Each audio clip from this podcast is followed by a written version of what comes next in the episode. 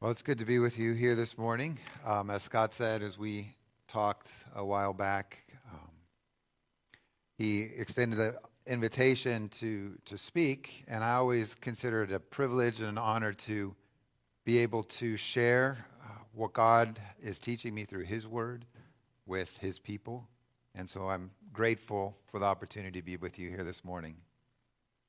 I want to start by just saying that uh, life is hard. And if I'm honest, this wasn't what I expected when I entrusted my life to Jesus.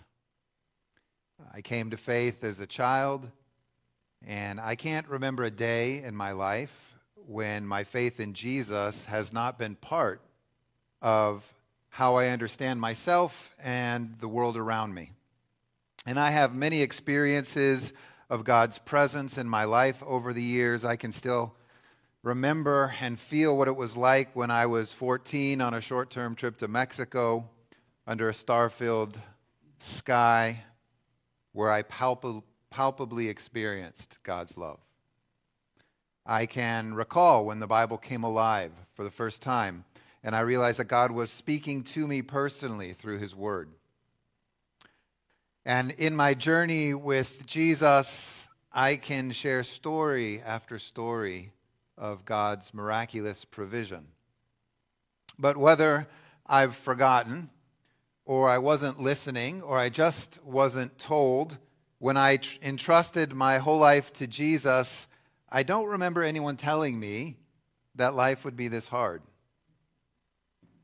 Do you? Do you remember being told to expect the pain and rejection of broken relationships? The sorrow and devastation of loss?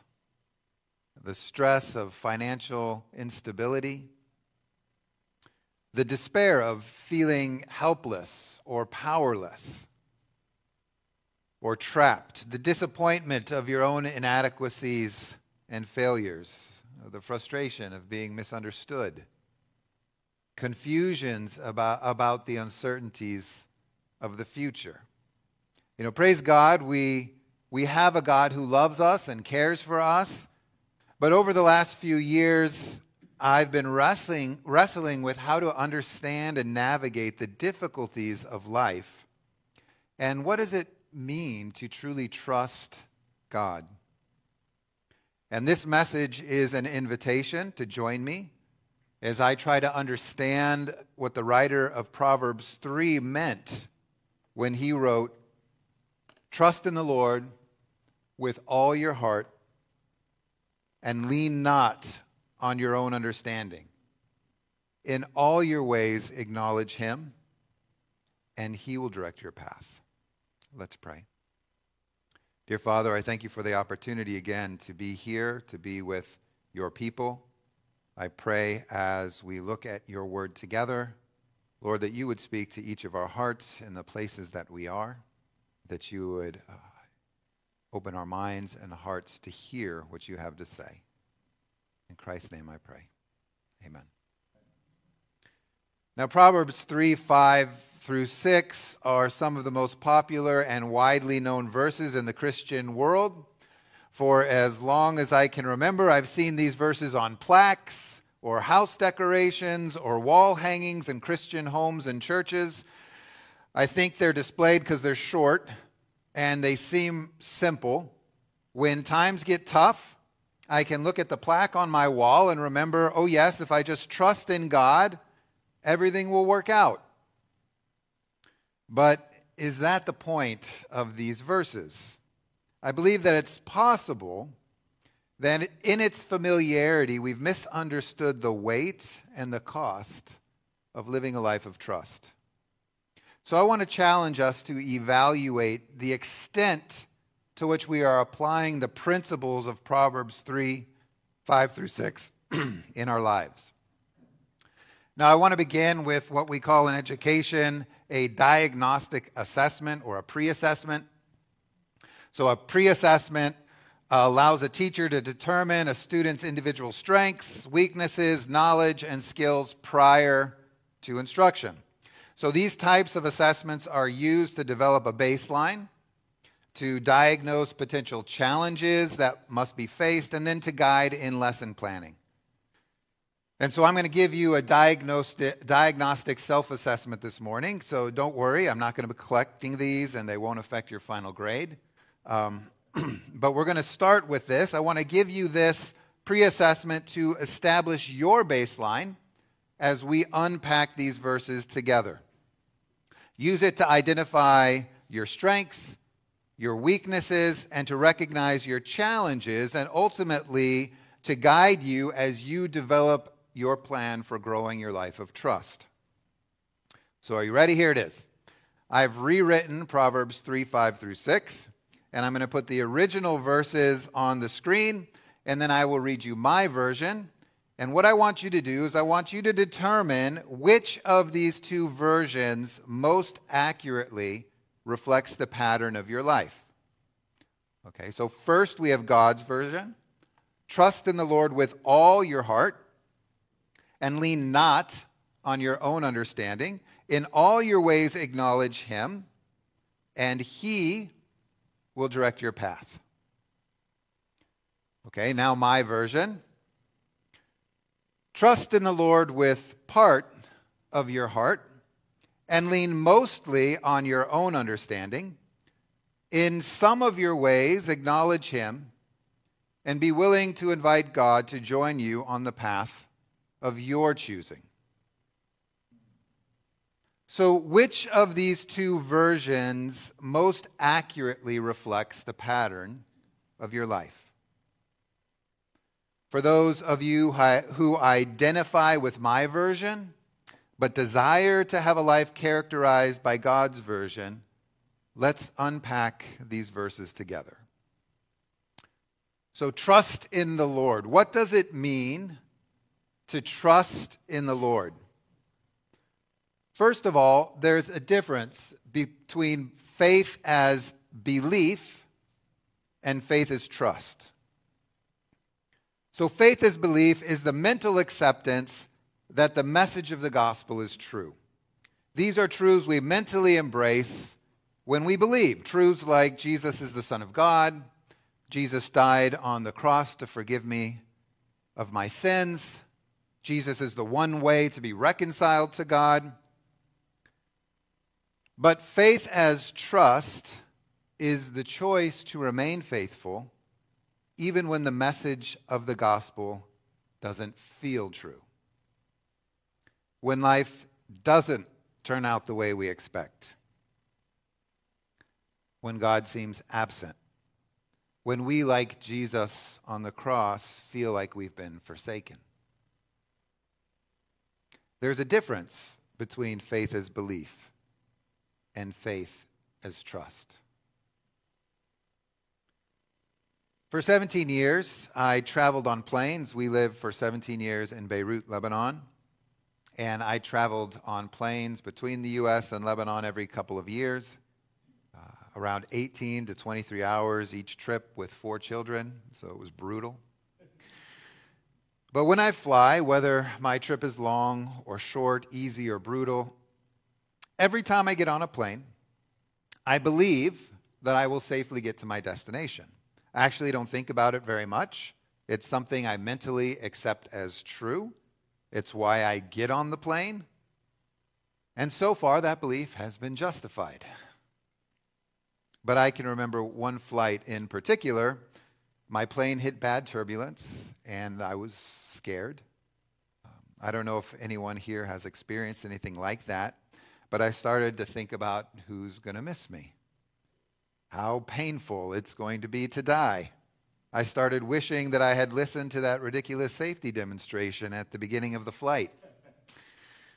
I began to seriously doubt my belief that I would get to my final destination. And in that moment of fear and doubt, I had to make a choice to trust. I had to emotionally, mentally, and physically trust that the plane was built to handle the storm, that the pilot had been trained and was capable of navi- navigating the turbulence. Trust that in spite of my fears and doubt, the pilot would get me home And I think Scott said he mentioned this last week. Do you realize that Jesus is our pilot?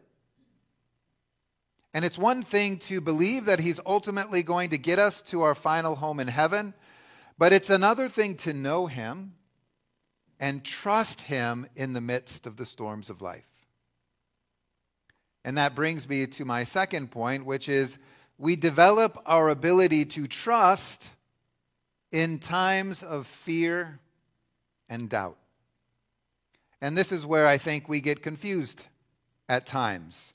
We sometimes think that trust is a sort of calm, peaceful Zen feeling, a lack of worry. But trust is not the absence of fear and doubt. Trust occurs at the moment when your actions move you past your fears and doubt. There is little need to trust the boat in calm waters. We are driven to trust the boat in rough seas. There is little need to trust God when life is following our plan, but we are driven to trust God when our plans fall apart and life no longer makes sense. Now, you might be thinking, if that's the case, why in the world would I want to live a life of trust? Like, who wants a life characterized by fear and doubt? No one gets on a boat or a plane hoping for a rough ride. We all prefer calm seas. But like it or not, trust increases our capacity to know God. Now, most of us are probably familiar with the concept of a comfort zone. And a comfort zone is a set of experiences or circumstances where we feel safe or at ease or in control. Uh, it's what we desire by default. And fear and discomfort are the main obstacles that keep us from stepping outside of our comfort zones. But psychological studies have shown that it's not healthy for us to remain in our comfort zones. And as we push ourselves beyond the limits of our comfort, we grow and we adapt and we become more productive. Not only that, but as we push ourselves, our comfort zones actually expand and we become able to thrive in more and more situations. And I believe trust works the same way. We all have trust zones, things and issues and areas where we're comfortable trusting God, and honestly, areas where we are not. Where do you struggle to trust God? And I've been struggling a bit to trust God with my children. For 15 years, I chose to raise them in a predominantly Muslim culture. And then my wife and I chose to move them to the U.S. at significant times in their lives. I have children with special needs, and at times I feel like I can't give them what they need. And I'm afraid at times that my choices will have negatively impacted them. It's fear and doubt and discomfort that keep us from expanding our trust zones. But if we can get beyond our fears, as we trust God more and more, not only our ability to trust Him grows, but our capacity to know Him grows as well. So maybe you're sitting there and you're saying, okay, I'm willing to trust God. But here's the rub trust can be an active choice or a passive response. So there's a difference between actively trusting God or responding to God in trust. Both are good, but they're very different ways to live your life. I worked a number of years at Honey Rock Camp up in northern Wisconsin when I was a college student. And one of the team building activities that we did at the camp was a trust fall. And if you don't know what a trust fall is, basically you stand on a tall stump or, or tree or surface with a group of people behind you, and then you lean back and you trust that they'll catch you. And so a trust fall requires you to make an active choice, to make a decision to fall back, to act and then trust that the group will catch you. When I mentioned being in a plane in the midst of turbulence, I didn't choose to enter that storm. The storm, the storm happened. But I had a choice in the midst of that turbulence to either panic or trust. So there's a difference between making an active choice and trusting that God will show up, that He will catch you when you lean into Him, and responding in trust when things go wrong.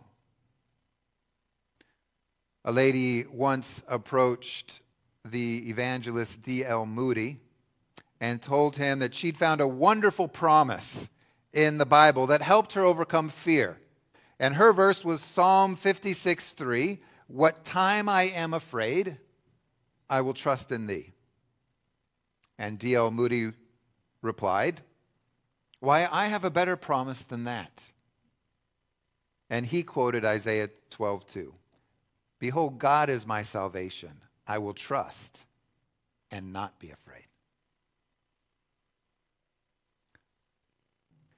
If we are only willing to trust God as a passive response, we will miss the opportunity that only comes through active choices that expand our trust zone and grow our knowledge and experience of God. Now, this is just the beginning because the writer of Proverbs doesn't just tell us to trust in the Lord, but he says, trust in the Lord with all your heart. Now, we generally trust the Lord with part of our heart, the salvation part. When we first believe in Jesus, it's exciting, we're saved, we get our one way plane ticket to heaven. And we're more than willing to trust the Lord with our sins and with our eternal destiny. But then we get to the boarding gate and we find that we're not allowed any carry on luggage. God wants us to check all our luggage at the gate. He doesn't just want the salvation part of our heart, He wants our hopes, our dreams, our expectations. He wants our children.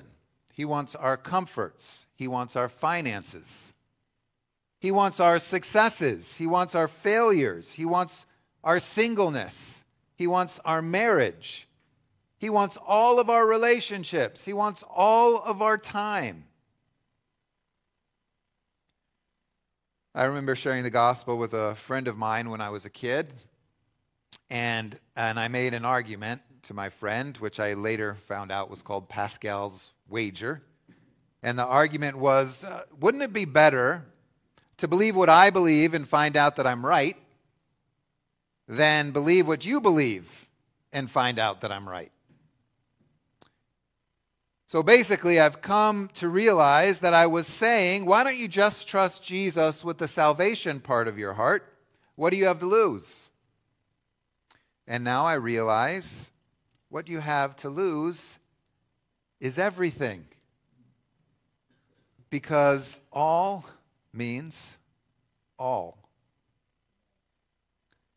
Now, God is merciful. He lets us sneak things on the plane, our comforts or our dreams. Sometimes we hide our children behind us as we board, or a relationship we know doesn't honor God. But I believe those things come at a cost. Trust in the Lord with all your heart and lean not on your own understanding. A few years ago, I finished my doctorate in education and I wrote my dissertation on the relationship between critical thinking and culture.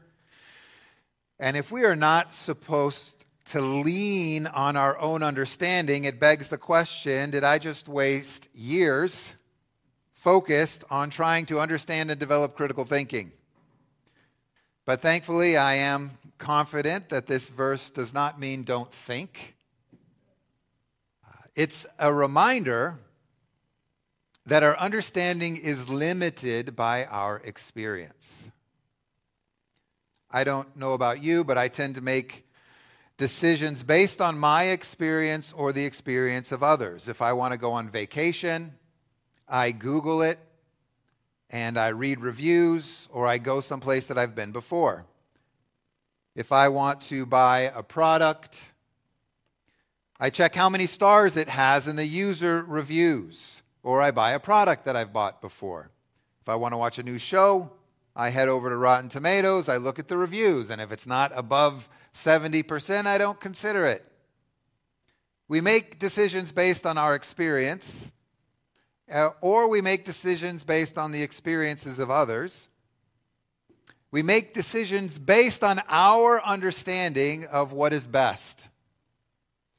But in matters of faith and trust, we cannot lean on or rely on our own experiences or even the experiences of others because our understanding is limited by our experiences in this life. But God's understanding is eternal.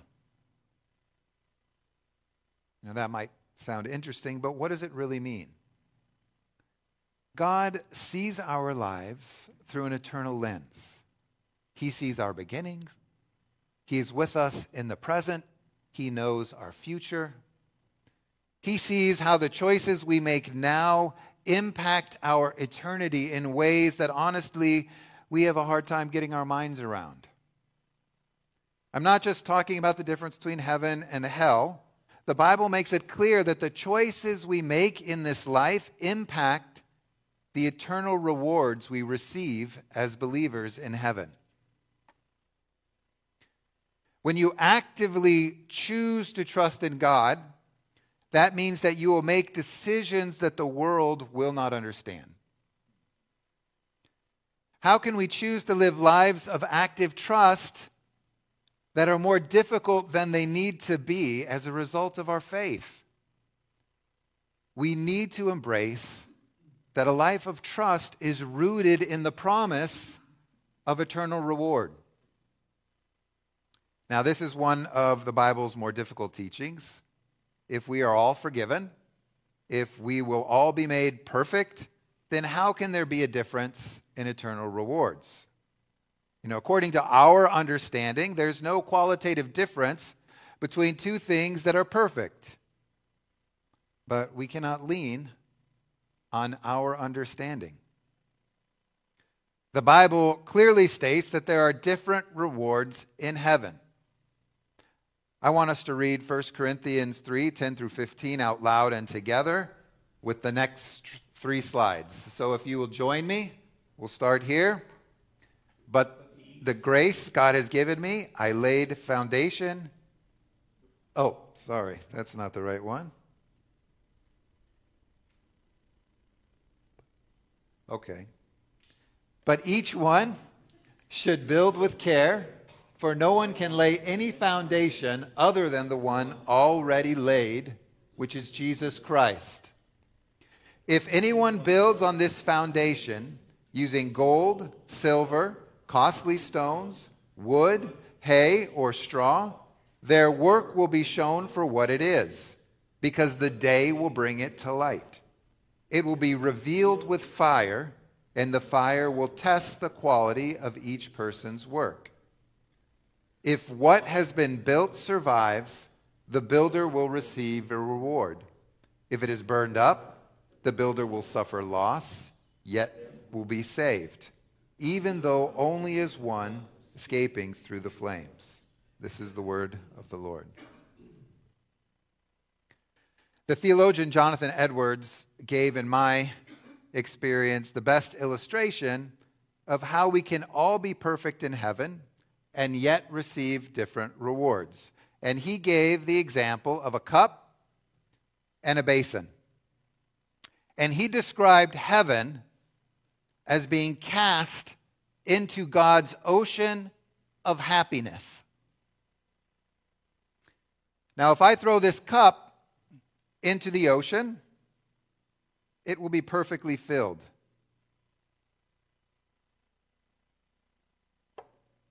But if I throw this basin into the ocean, it too will be perfectly filled.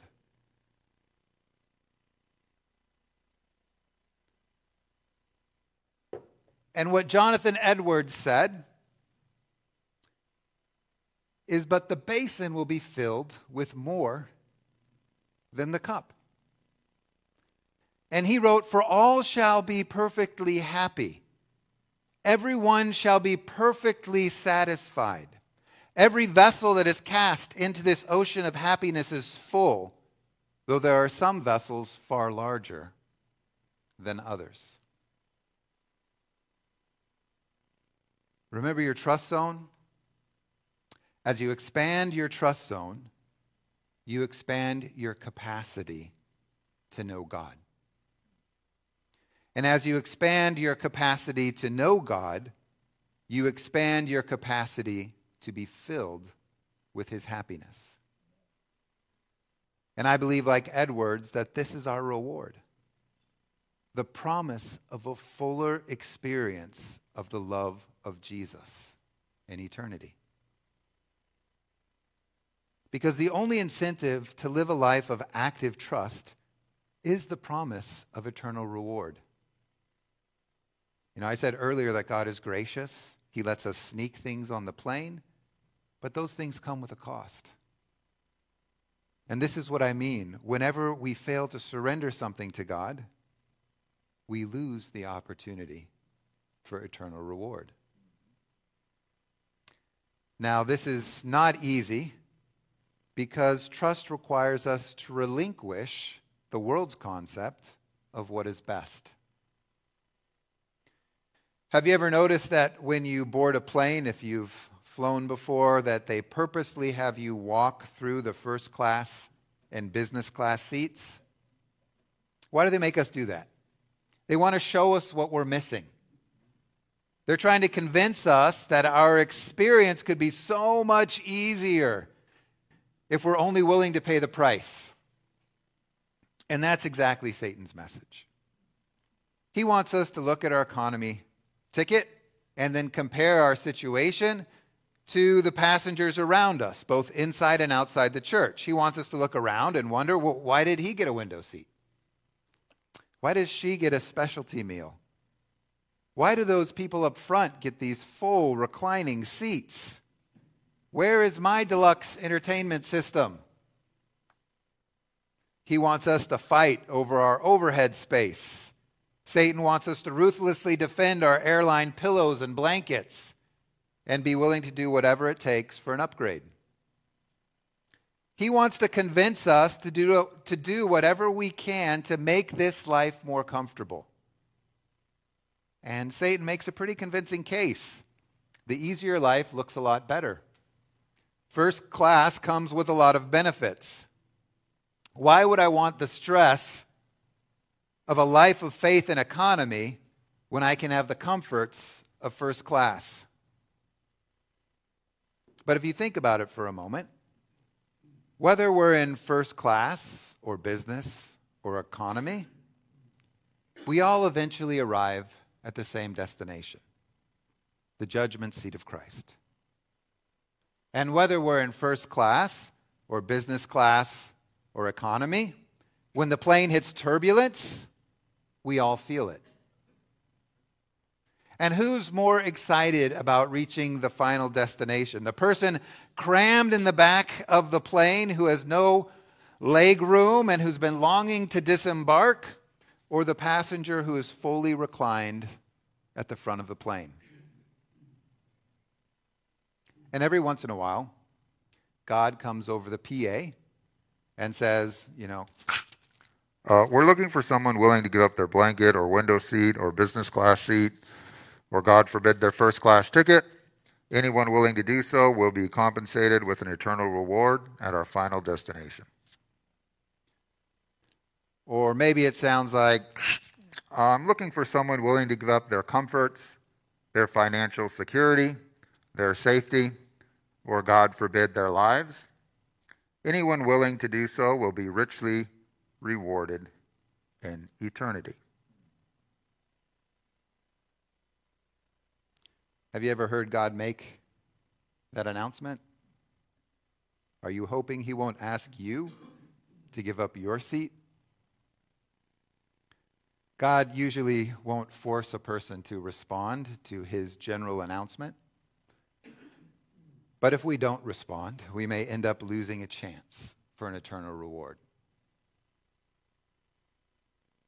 I work with an organization called Ideas, and we are an organization of Christian professionals who see our work as a holy calling and who use our skills among the forgotten and overlooked in Christ centered transformational programs around the world. The educators and agriculturalists and community developers and healthcare professionals and businessmen and women that I work with have heard and responded to God's announcement. Lean not on your own understanding, because our understanding is limited by our experience, but God's understanding is eternal. A life of trust is rooted in the promise of eternal rewards. And trust requires us to relinquish the world's concept of what is best. Now, I know we don't have unlimited time, so just let me say this about the next phrase. In all your ways, acknowledge him or submit to him. To acknowledge God is to trust that God knows what he's doing. To acknowledge God is to trust that you can depend on him. And this, like most of what I'm saying this morning, is easier said than done. In my life of faith, I've often wondered if God actually knows what he is doing. At times, it seems like I know far better than he does for how my life should be going. But I don't, and neither do you. And he will direct your path. We've reached the end, right? This is where we all breathe a sigh of relief because he will direct our path, or as some versions say, he will make our path straight, which must mean that we'll all, it will all work out, right? Well, yes and no. Before we get too comfortable, let's consider the paths of the great men and women of faith and trust in the Bible. God direct, directed Abraham's path to living his whole life as a wanderer in a foreign land, to sending away his oldest son, Ishmael, to almost having to sacrifice his son Isaac, to dying as a stranger in a strange land. Okay, so maybe that's a bad example. What about David? Well, God directed David's path to a life of fleeing from enemies and hiding in caves, a heritage of sons who turned against him. All right, what about Moses?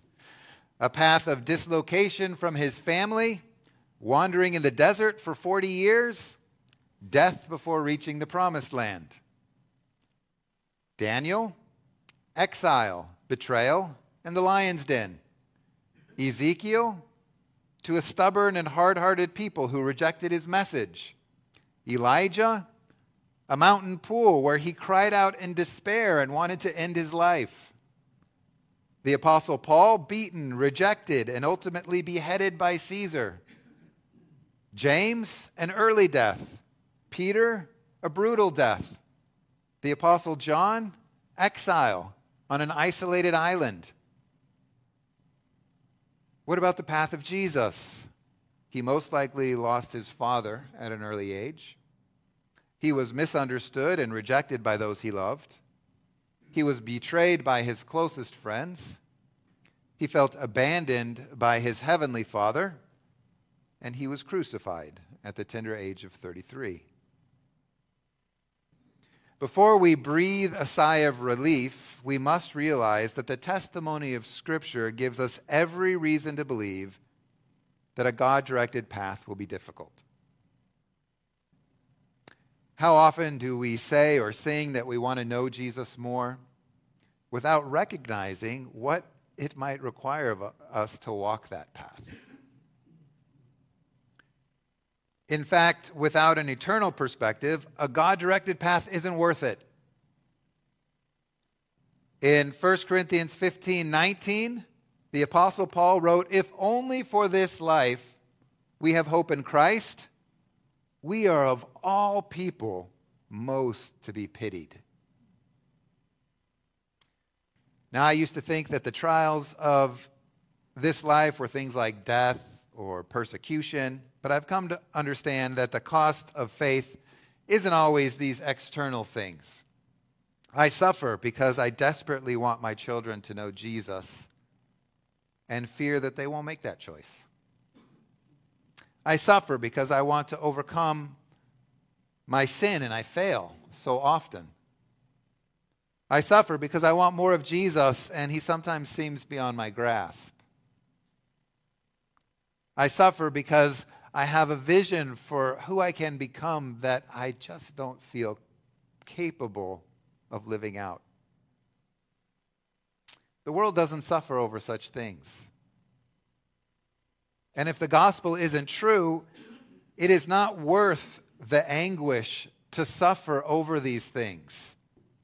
We are fools to suffer over such things if the gospel isn't true.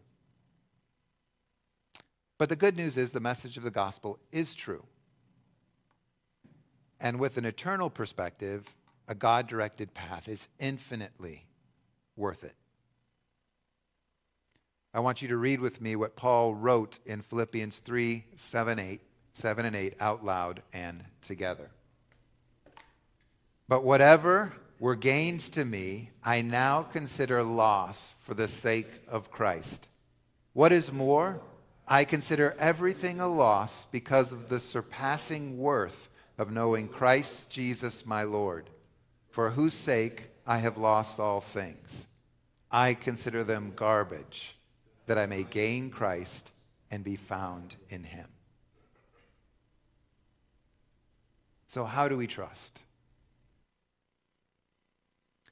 We realize that the failure to trust is at the root of sin most sin from Eden to the Antichrist is a failure to trust that God knows best. We accept that life is hard. We trust that God is good. We live like the world is not our home. And we hope that our reward is yet to come. Life is hard. And if I'm honest, this isn't what I expected when I entrusted my life to Jesus. Don't get me wrong, I expected difficulties, but I didn't expect a life of trust would be this hard. What I've been learning is that I constantly need to recalibrate my expectations with an eternal perspective. I constantly need to remember what it says in Hebrews 11, further on from where we read this morning when talking about those who live a life of faith and trust that none of them received what had been promised since God had planned something better for us. Now, some of you might be sitting here this morning and thinking, actually, my life isn't that difficult. Uh, things are pretty good. And if that's your situation, praise God. This message is not to, meant to be an indictment in any way against the stable, joyful, and enjoyable Christian life. Uh, we are meant to walk our lives with Christ joyfully. And as long as God is directing your path, that is the best path for you. It's not my intent to make anyone feel guilty about the path they are walking. We've all been issued different tickets on the flight from the child in Africa to the daughter in Silicon Valley. All that matters is that we let God direct our path and that we walk that path faithfully. So please don't get me wrong. I have no intent to make anyone feel bad about the joyful Christian life. But at the same time, I do want you to go back to our pre assessment results and ask Are we choosing to live a life of active trust where at least some of the decisions we are making make no sense to the world around us? Or are we content to settle only for a life of responding in trust when the opportunity arises? Are we willing to take risks to expand our trust zone? Are we seeking to trust God with all our hearts, or are we content only giving Him parts of our heart? And are the decisions in our life to trust God rooted in the promise of eternal rewards, or are the choices that we're making limited by our own understanding? And are we prepared to let God direct our paths, whatever the consequences? So, the challenge to trust God is an opportunity, it's an investment in our eternity. Trust in the Lord with all your heart and lean not on your own understanding. In all your ways, acknowledge him, and he will direct your path. It is infinitely worth it. Let's pray. Dear Father, I thank you for these words. I thank you for the reminder in my own heart to trust you. These are things that I know, but I so easily forget. And I pray that as we make a million choices each day, that we would bring you into those choices. That we would seek to live lives of active trust with the promise of eternal reward as we follow you with all of our hearts. I lift up this message and these words to you this morning as an act of worship. In Christ's name I pray. Amen.